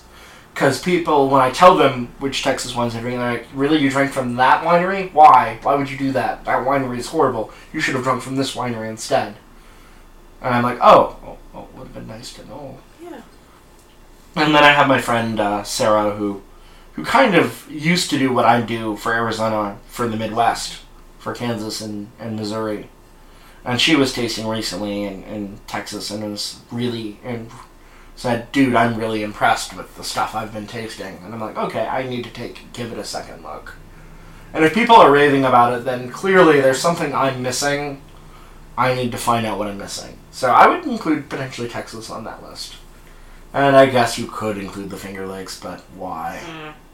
Unless you like sweet wines. Long Island would probably be a better bet. I had a decent dry Cab Franc from there. I don't know if But, you know, Yeah. why would you want to go to the East, East Coast? this Beaujolais is a lot better than the Finger Lakes that I've had. But I'm not a big sweet wine person, Yeah. so I, I really like this, and it was made by Students. Students. Students at the Southwest Wine Center Yeah. in the Viticultural and Enology program. Tom Schumacher, I know, provided the, the amphora because I guess he was a potter. Um, Michael Pierce provided the grapes. I don't know who provided the idea or actually set their fingers into the wine, but from the pictures I've seen, it was largely a group project. Wow, it's it's this is Excuse me. oh, no like yeah, this is pretty spectacular. well, it's not it's this is something I definitely would buy and for uh, like if you're having a picnic or something like God, this is like the perfect fucking picnic wine. like it, like if you're going outside and just a little bit of chill on it and and it, it would be fantastic if you just had a picnic basket and sat outside this at a concert or something this this would be And it comes in a split size, so it's the perfect size to sneak into a concert. this is true Alright, I'm expecting a, a message from Phil at some point. It's like the Southwest Wine Center does not condone sneaking wines into into concerts or movie theaters, but if you want to, go ahead. I guess you use ours. no it like phil has has led the team to make a great wine so he should be proud of himself i don't know just great wine in arizona so i'm gonna come back after italy and see see how i can get involved Yeah, you you should, and there's definitely places you can get involved. I think with your microbial angle, um, that would be a potential angle. I would actually honestly approach the Southwest Wine Center about teaching microbiology in wine. ooh Maybe. I mean, it, it's, you know, the yeast you can do. i definitely can do these I'm sorry, I couldn't resist. Oh my gosh. No. It's yeah, and and promote the, the Arizona wine industry because I I don't know if the gap in like marketing or PR or something. There's there's some I'm- I'm fundamental gap. betting it's it is PR marketing because California they've had these vineyards for ever and ever. They've paid off all their bills on equipment. They don't have loans on the land. They're not paying off mortgages on the land or anything. Mhm. Um, so they can afford to throw money into advertisement and that sort of thing. No one in Arizona really can except for Maynard. Uh, What about uh, so California got its name from beating the crap out of the French. mhm. Um, is there, you know, blind tastings? You know, like the There's a few that take place, but by and large, we we can't do that sort of judgment of Paris thing again Mhm. because Wine Spectator and Wine Enthusiast, they all do it for us. And Yeah. um, I honestly suspect that a lot of them are in the pocket of these winemakers in California and Oregon and Washington who don't want to see competition. Um, and there was a, a lot of hubbub when Arizona finally got its first 90 points, uh, which was a Syrah uh, made from Colibri fruit, which is a vineyard that, oh my gosh, from everything I've heard about it, it's fucking paradise. And it's beautiful. It's up in the mountains. It's isolated. It's in this little pocket of Arizona and the Chiricahuas and all volcanic soil and Precambrian granite and on old mine sites. And so those mines and minerals are imparting spices into the wine and it's just great, great wines coming out of this vineyard. On it, like I said earlier, it's the only vineyard I will really regularly drink Grenache from because it's the only vineyard that does Grenache good regularly. Again, sorry to harp on Arizona Grenache, guys, but I don't like it. um, unless it's a rosé, then it's okay. Grenache is a great rosé grape in Arizona. Nebbiolo doesn't do so well. It doesn't do the super tannic thing generally here like it does in the Piedmont. It's a great rosé grape. Sangiovese does great tannic reds and great non-tannic reds, but also does great rosé. I would say those are our three rosé grapes um, so far. Anyway, getting back to Colibri. Um, but then there was, you know, a lot of other Arizona vineyards were like, okay, let's submit our wines, and you know, this message came back from wine inspectors. We're not reviewing any other Arizona wines at this point because of concern that something was wrong about this vintage, and everyone's like, conspiracy theories abounded in the Arizona wine industry. Like they're in the pay of California, or you know maybe Glomson snuck in California fruit, or all these other weird things. And finally, the you know Wine Spectator is like, okay, we're accepting Arizona wines again. So a bunch of us sent it. And uh, did you taste the Heaven's Half Acre at all? Yes. Passion. Yes. Eighty-seven wine spectator. It was like I I really prefer the one that I bought. We didn't submit that one. Ah. we're, Um, we were going to wait for the next round. I guess Jason said. no, it it was good, but um, uh, it was the one that I bought was very much. I, I prefer it. But I don't know if anyone this round got 90s or 90 pluses. Or if suddenly no one is doing it again, okay, then everyone's, the conspiracy theories are going to start again. But my, my view on the point system, and this is why I, I don't put a point value in the lines on my blog, I just don't, uh, is because it's kind of like whose line is it anyway. The points are all made up and nothing really matters. It's- It's Yeah. a random arbitrary system based on somebody's personal view of what. yeah. And Well- my view is not the same as your view. True. which is not the same as Bob Park, Ro- Robert Parker's view, which is not the same as whoever's doing the reviews of Arizona wine. Steven It's, Spurrier. yeah, you know, it's not the same. Yeah.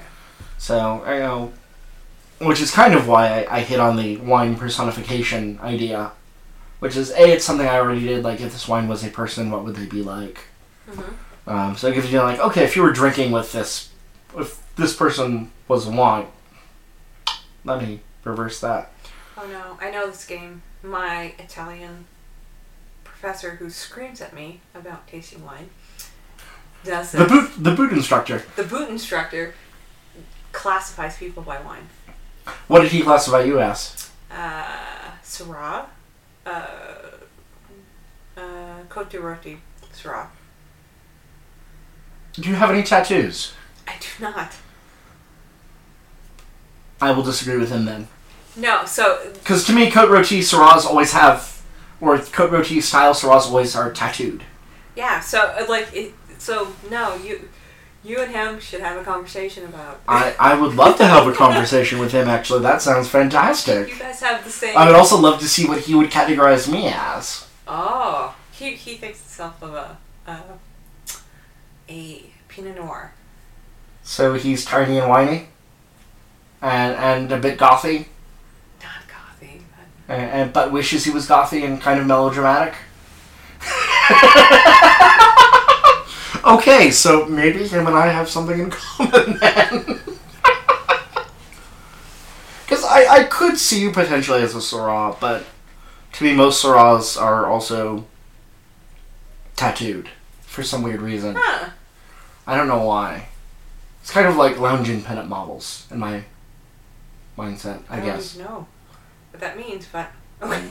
I don't know, just like pretty and vivacious and, and intelligent and erudite and often reading weird esoteric philosophical texts and Well, um, no, but so yes, there are multiple. There are different people from different cultures that have the same philosophy about personalities personifying. Yeah.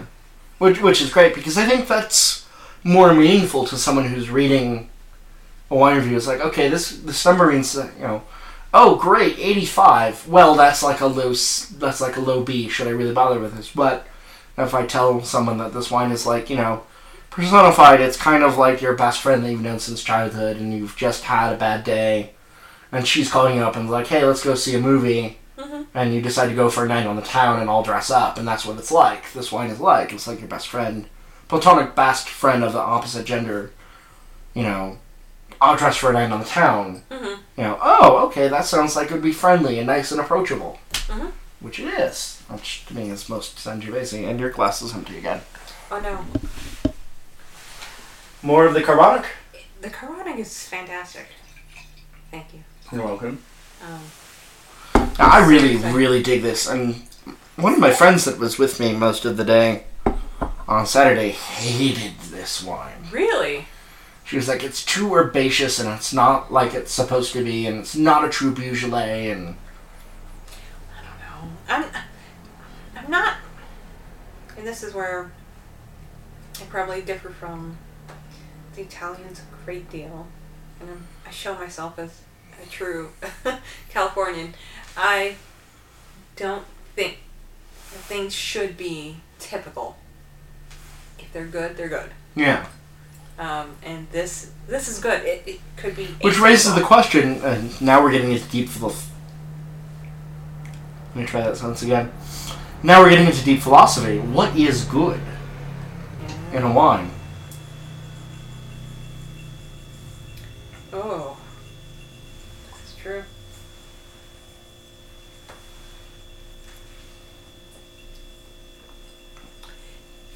Hmm. Wow. I guess that's really dependent on who you are and the cultural perspective perspective that you come from. You know, Italians tend to like things that are more bitter, more tannic, more acidic than something you'd find in California, which is more fruit forward, more Mm. round, more approachable. So I think it would definitely have to do with your cultural background um, and what you, what you were introduced to, what you learned to enjoy, what you like. Um, for me, uh, this this is a great wine because it's really well balanced. Um, it's light.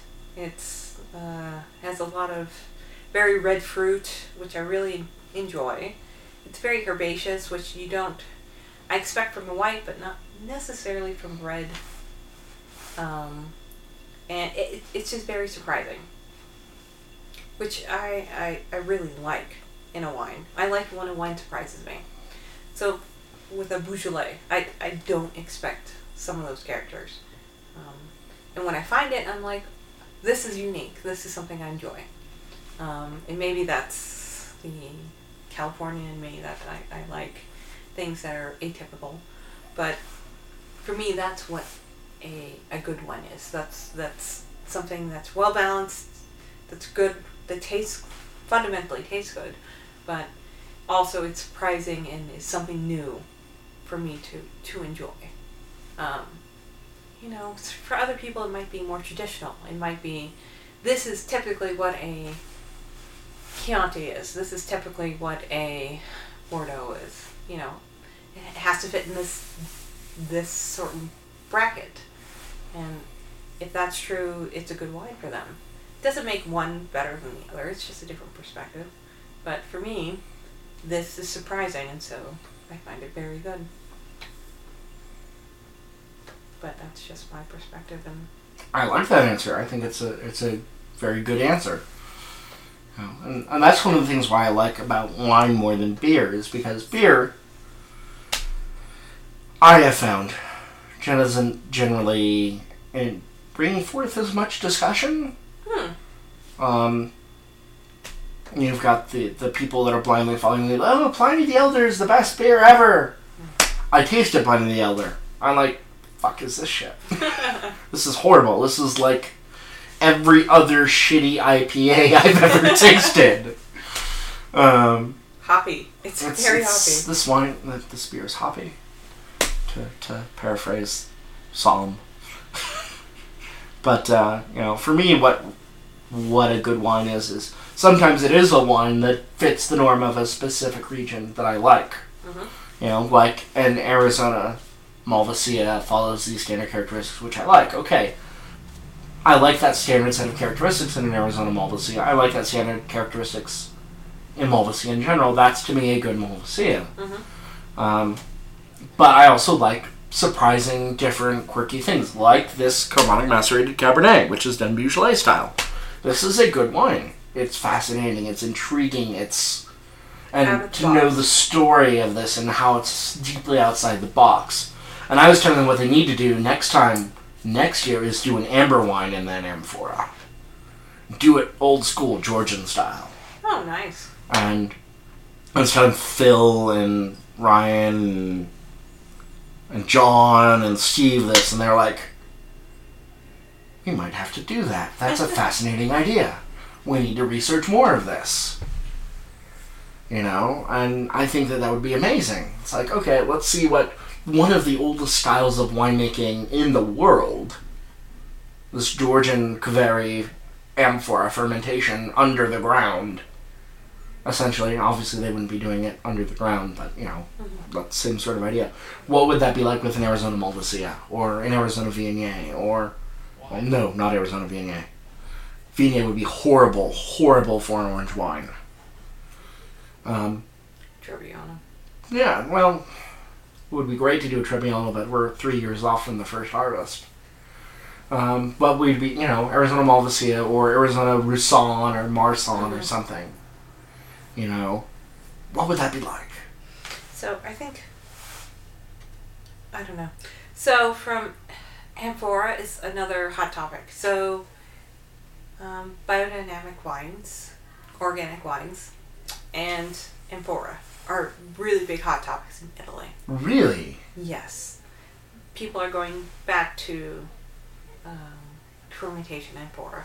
Like there was a I don't know a conference that a lot of the winemakers I know went to um, about fermentation and amphora. It was a three day conference, and they all were very excited about this new, uh, different techniques and trying to employ them, and bio being organic. The the use of uh, not using pesticides and things like that. Um, so these are very cutting edge uh, things that are that are going on in Italy that are also going on um, here in Arizona. So you have that parallel that I think it's incredible. It's completely independent, you know. Yeah, John Marcus, like I was telling you, tried to do or did do biodynamic farming in both of his vineyards. Uh, Rolling View is not biodynamic farmed anymore, um, but it was when he controlled it. So those crops circle ones that I poured you earlier were biodynamically farmed. Farmed. Um, as far as or, certified organic, there's only one certified organic vineyard in Arizona right now, and that's uh, Granite Granite Creek Vineyard in Chino Valley, which has produced one of the more interesting Chardonnays that I've enjoyed in the state. But the problem is, on top of that, is that they also don't do sulfites, which is bad, I think, in your winemaking. You need to do a little bit of sulfite additions. So they're not doing even copper sulfite. No, Wow. sulfite free, aside from natural sulfites. So the problem is buying a bottle and taking it off the vineyard is is very much a a, a lottery. Yeah. Sometimes you hit the jackpot, sometimes you don't. Wow. Um, and I have hit the jackpot there once and tried again and ended up getting not happy with what I got. sounds like French wine. Yeah, it, it can be. Uh, I think that I, I love the idea of doing organic, organic, and biodynamic is a very, very interesting concept that no one's really explored since John Marcus in Arizona. Um, whether it's because everyone decided we don't like what he's doing, or whether because this is crazy, we don't want to get involved, or, or why, I don't really understand why no one's doing biodynamic farming in Arizona um, that I'm aware of anymore. Um, but I think that amphora aging has a lot of potential, and I know Maynard is thinking about experiment, experimenting with amphora fermenting. Uh, the college just did with this wine that's in our glasses right now, uh, which is also so much lighter than an average cab. No, it's, It's almost rosé. it is. It is a very. I, I would not classify this as even a medium-bodied wine. It, it, it is like one step above rosé. Yeah, It, it's it's a light body red. It's a light body, but this is fantastic. Like You know what this reminds me of? Um, earlier this year, I had a Pinot d'Ennui, um, which is or Pinot d'Ennui. It's a weird French grape. That's Mhm. it tasted almost exactly like this.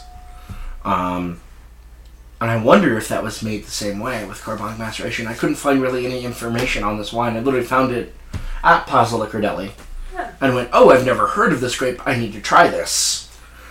And then drank it, and then found another bottle that got drunk at a. Um, so, me and my buds in the industry here, we do something twice a year, or at least so far twice a year. We call it the hipster varietal party. the idea behind this party is let's get the weirdest shit we can find, bring it all together in one place, and drink it and build our palates. But the problem is, we invariably have more wines than we can soberly drink, and so after a certain point, it becomes let's get drunk. so it, it's done with the best of intentions and, and lots of toasting to the industry, but in the end, it's. But by the last wines of the night, no one can, other than me, if I'm drinking them, can remember them. And even then, for me, that's where my photographic memory of wine starts to tear away at the fringes. It's like I remember this one, I remember liking it, I remember these three characters but I don't remember all the other complexities of it. See, in Italy, I host a dinner every Sunday um, where I have friends that are culinary students that are studying to be chefs. They come, and they prepare the meal. Um, we have several different wine students, and we bring a new wine every every week. A couple random outliers, and we taste, and we try to pair the food with the wine, and um, try to grow our our palates that way. So it's sort of the same thing. Um, Except a little bit more reasonable. yes, if we drink a lot of wine, we tend to have food with it. Yeah. So like it's it's more. It's it's the same idea though. It's it's trying things that are out of the box. Trying. Which is the only way you're going to build your palate anyway, is by trying literally anything and everything. Uh, and you know, I get these people that come in the tasting room like, oh, I only like this. And I try to say, well, we don't have this, but this is kind of like, they're like, no, I'm going to go. And then they leave. And it's like, I'm sorry I don't have a stainless steel Chardonnay in the tasting room right now. But if you tried this Viognier blend, you'll like it because it has a lot of the same characteristics. And some that are different, yes, but you might like those things that are different a little bit outside the box. Yeah. If you don't, okay, fine. That's that's okay. But at least you tried. Yes. And I, I like to think that if I'm ever in that stage where someone gives me a wine and I'm like, oh dear God, no, I don't want to ever touch this. Unless it's a Concord. But even then, weirdly enough, I've had one or two okay Concords. I won't say decent, because I'm still not sure there is such a thing. but I've had okay Concords, where uh, actually one of them was from um, the vineyard that I was just talking about that did the organic fruit. Um, Granite Creek Vineyards did a sparkling uh, Concord blush, it was okay. I would have drunk it. If I had woke up with that in bed one morning, one I would have wondered why did this get in the bed in the first place, but I would have kicked it out. How did, how did I fall asleep with this bottle of wine? Um, I can see that. Um, but yes, I think that for us, for somebody who's just learning and trying, and it, it, it's all about um, every different winemaker, every different wine region has a different approach. You know, this Beaujolais, sort of, it's not even a Beaujolais, it's a, Beaujolais esque. yes, the Arizona take on Beaujolais. Yeah. Um, There's only one other winemaker that tried anything like this this year. And what they did was they did one weird thing. Instead of amphora fermentation, they put it in a can. And it was made from Aleatico. hmm. I haven't tried it, mostly because it was sold out before I got a chance to get down there and try it. I have held a can in my hand, but could not take it home because it was at F and B, and they don't have a license that allows you to take your bottle or wine off and buy it there and take it off unless it's open and you drink some of it. Yeah. Which, since it was before my shift working in the tasting room in Scottsdale, I could not do Oh, because it was me alone, and I would have been like, okay, I'm going to drink half this can of wine and take notes and then go to work. That seems like a bad idea. Second that. Yeah, so my, my hope is that the cans will still be there when Elizabeth comes in early January. Um, and then when I pick her up from the airport, we'll get coffee, or get her coffee, because she's taking a red eye from Rhode Island here. And then we'll go to lunch at F&B and share the can of the carbonic macerated Aleatico. And I will take notes, and she'll be like, "Why are you taking notes and not holding my hand?" And be like, "Because this is a new wine. It's a new varietal. I've never even had an Aleatico before." No, wait, scratch that. I have had an Aleatico, but it was a rosé. Sounds like um, you have a very good girlfriend who is very supportive. She she is surprisingly supportive, which is I'm not used to. Appreciate it. the the last the last girlfriend I had. There's a reason why I refer to her as the Carapocalypse. Um, Eh, she was not terribly supportive, and I would have ended up moving to Nebraska to be with her, um, which would have been horrifying for for wine. But uh, my backup plan was to start a brew shop, oh, uh, a brewery supply shop, which would have also gotten me yelled at because she was gluten intolerant. But you know, I need to do something uh, with with what I know. But and either way, anyway, that's then before that, I told you about the woman who's like, "Oh, when I go to Arizona, we need to get you a real job." So I'm not used to this level of support from a woman, which is very, very strange. I'm just saying. I know. You should appreciate it. I, I, I, I, I kind of am, but at the same time, I'm also wondering, like, what's your angle? I'm naturally suspicious, which is bad. I know. That's bad. And I know she's going to be listening to this, but she already knows this because I've told her this that I'm not used to this, and it's disconcerting to have someone that's very supportive.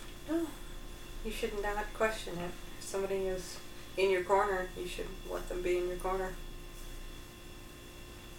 Anyway, so back to wine. So back to wine. Cheers. Salute. To supportive people Supportive people And great wine. and great wine. And when you find and this person, Phil, who made this wine, I don't know if it was Phil who made it. Phil is the manager of the tasting room there. Because it actually has a working operational tasting room. so tell Phil he nailed it. This, like for me, if I found my way back this way, I, I, I definitely would buy a case of this one. This is this Beaujolais. I don't know that you thing. can even. There's a limit. Actually, you can't buy a case because there was a limit of three per person. That's Like- how few were made. This is ins- mm, like wow. Like Okay, so guys at the Southwest Center, Southwest Wine Center, whoever, all of you who made this wine, all of you who were involved, you totally nailed it. Do it again, please, in in a bigger amphora. yes, larger quantities. Um, Do it with two amphora. Do it with two different wines. Do an amber wine and then do one like this, Like- please.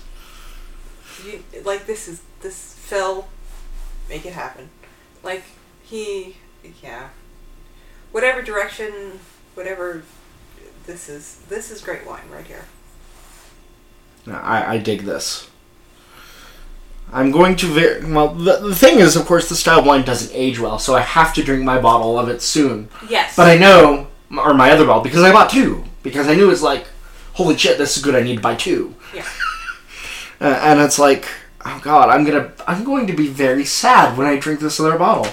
But I know that if I don't drink this other bottle before like the end of January, Yeah. it's going to not be good, and I will be sad either way. Yes. So it's like, fuck, what do I do? You drink the bottle. So, so my tentative plan is actually, I, um, I'm going to. No, the problem is with what my parents are doing for Christmas. It's not going to pair, because they're doing prime rib. This is not going to work with prime rib. Still have a little bit left. It's gonna end badly for me. Oh. I, I have another bottle of this. It's Oh. okay. Remember? this is going to be the only time you get to experience this bottle, so this is. you should have more than I do. Oh no. Actually, I should get a happy picture of you with this. Tell Phil that. I will tell the entire gang at the Southwest Wine Center. Wait, Okay. I did the fucking lens cap thing again. Let me pick this up there. Sorry. And then with flash. So. Smile, don't blink. That was way out of focus. There we go, I think. Yay! Anyway, So I think we should probably conclude our. yes, before we get to the Chateauneuf du Pape. And we We'll get to the chef in and we will, and but by then it will degenerate into madness. Madness. Random Madness. conversations about wine. But uh well, we still have a little bit of this left. Yes, we do. Let's finish this off and then we'll close it off. 'Cause, uh, And if you're really interested, I have a um, Pouilly-Fumé. Um, Jesus, I can't even think of the. Pouilly-Fumé Jesus, that's really I interesting. have Jesus in my car. Um, I have to go downstairs and get it. Uh, Sauvignon Blanc. Oh, I haven't had a poly uh, a polyfuse or No. Pouilly-Fumé. Which reminds me of a story that Emil told me last night of dining with these southern rich lawyers and I have a bottle of the polyfu- polyfusi. Polyfusi.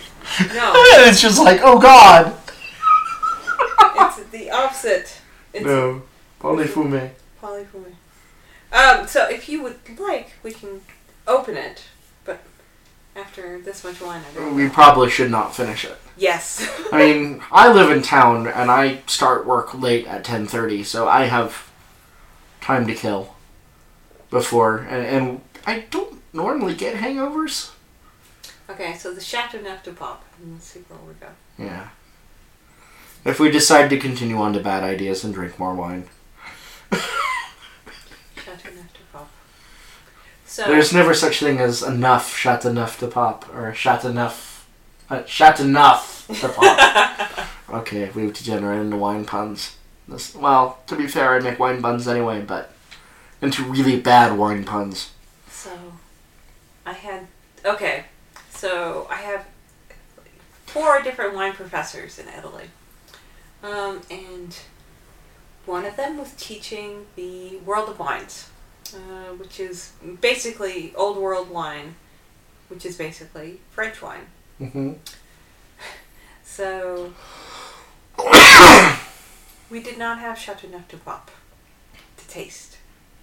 Um, and so the one professor came in because I don't know why, and he wanted to taste the wine with us versus his professor who was teaching. So it was this like professor off, this complete Italian. I know more wine than you do.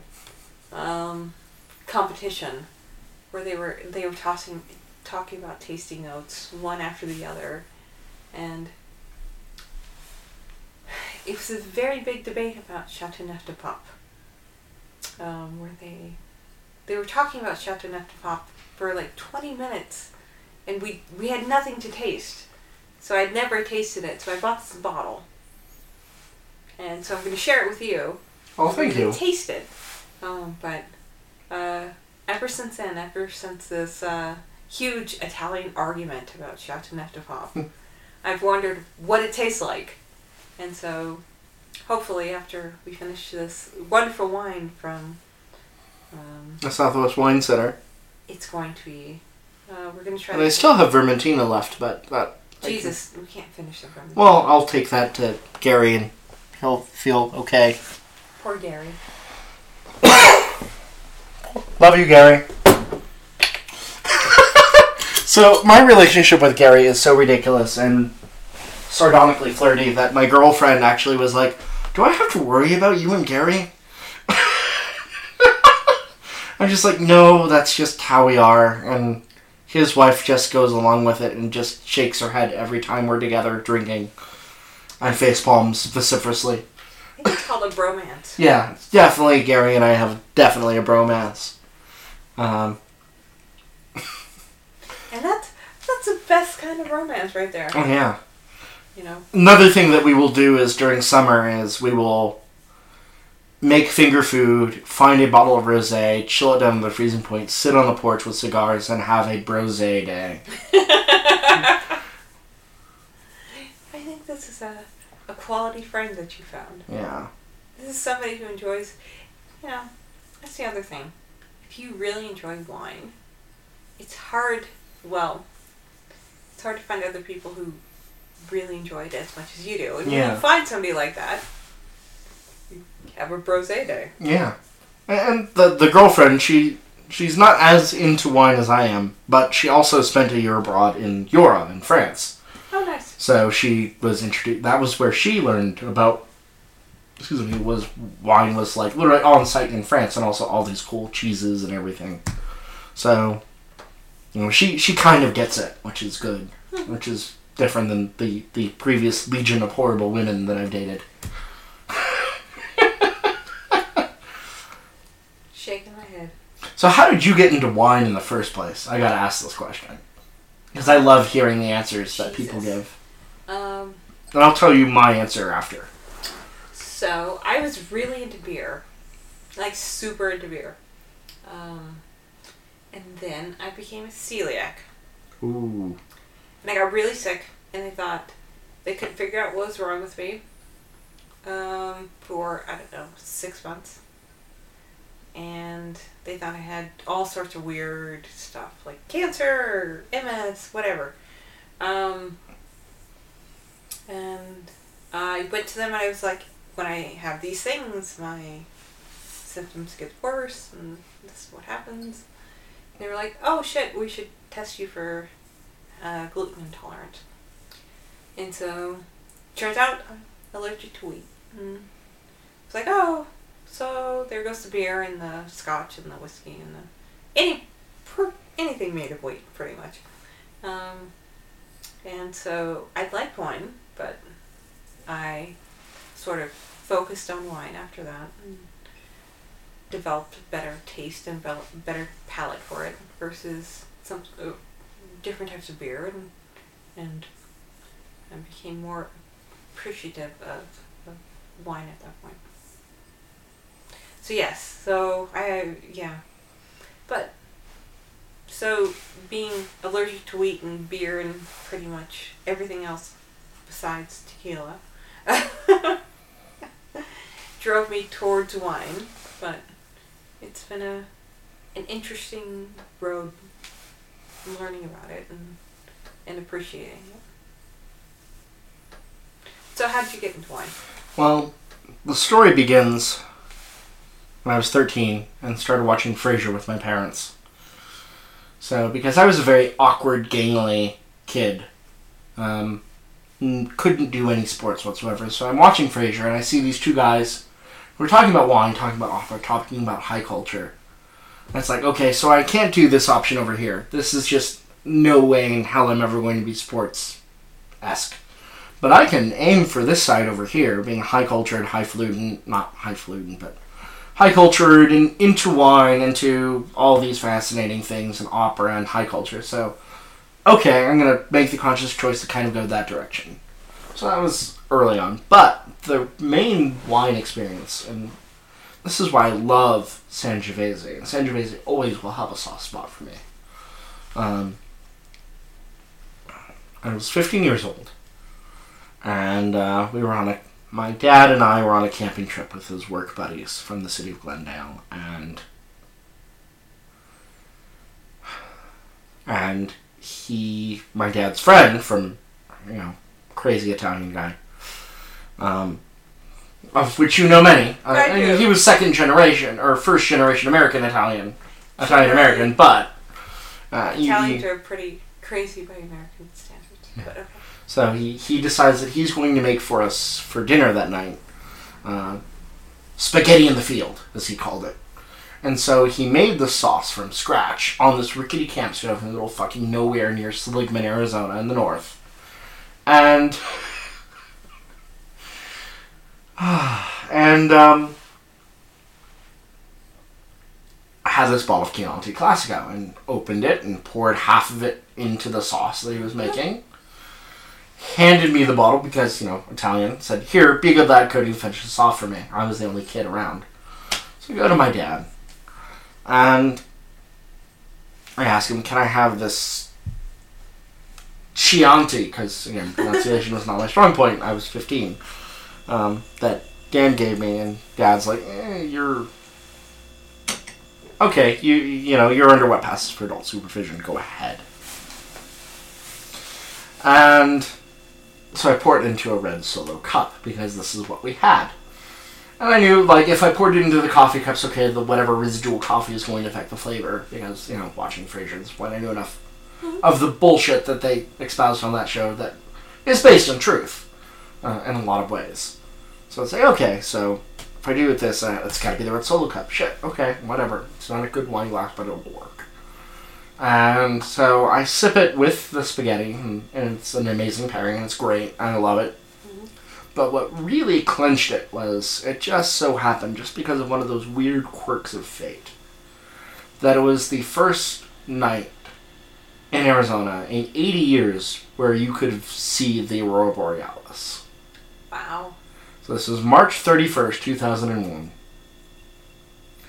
So suddenly all these ma- weird, crazy lights start appearing above us and dance their way across the sky to the south. And we're like, what the fuck is this? And Dad's like, guys, shut the fuck up. This is Northern Lights. I haven't seen this since I was in high school in Alaska. So just sit the sit down, shut the fuck up, and enjoy it. It's not the end of the world. but but here I am listening to these owls and coyotes around this quiet, crackling campfire. In the end, as we all just sit silent in awe. Uh, and the juniper's like slowly popping and creaking because this is what juniper wood always does in a campfire. And there's owls on one side and coyotes on the other.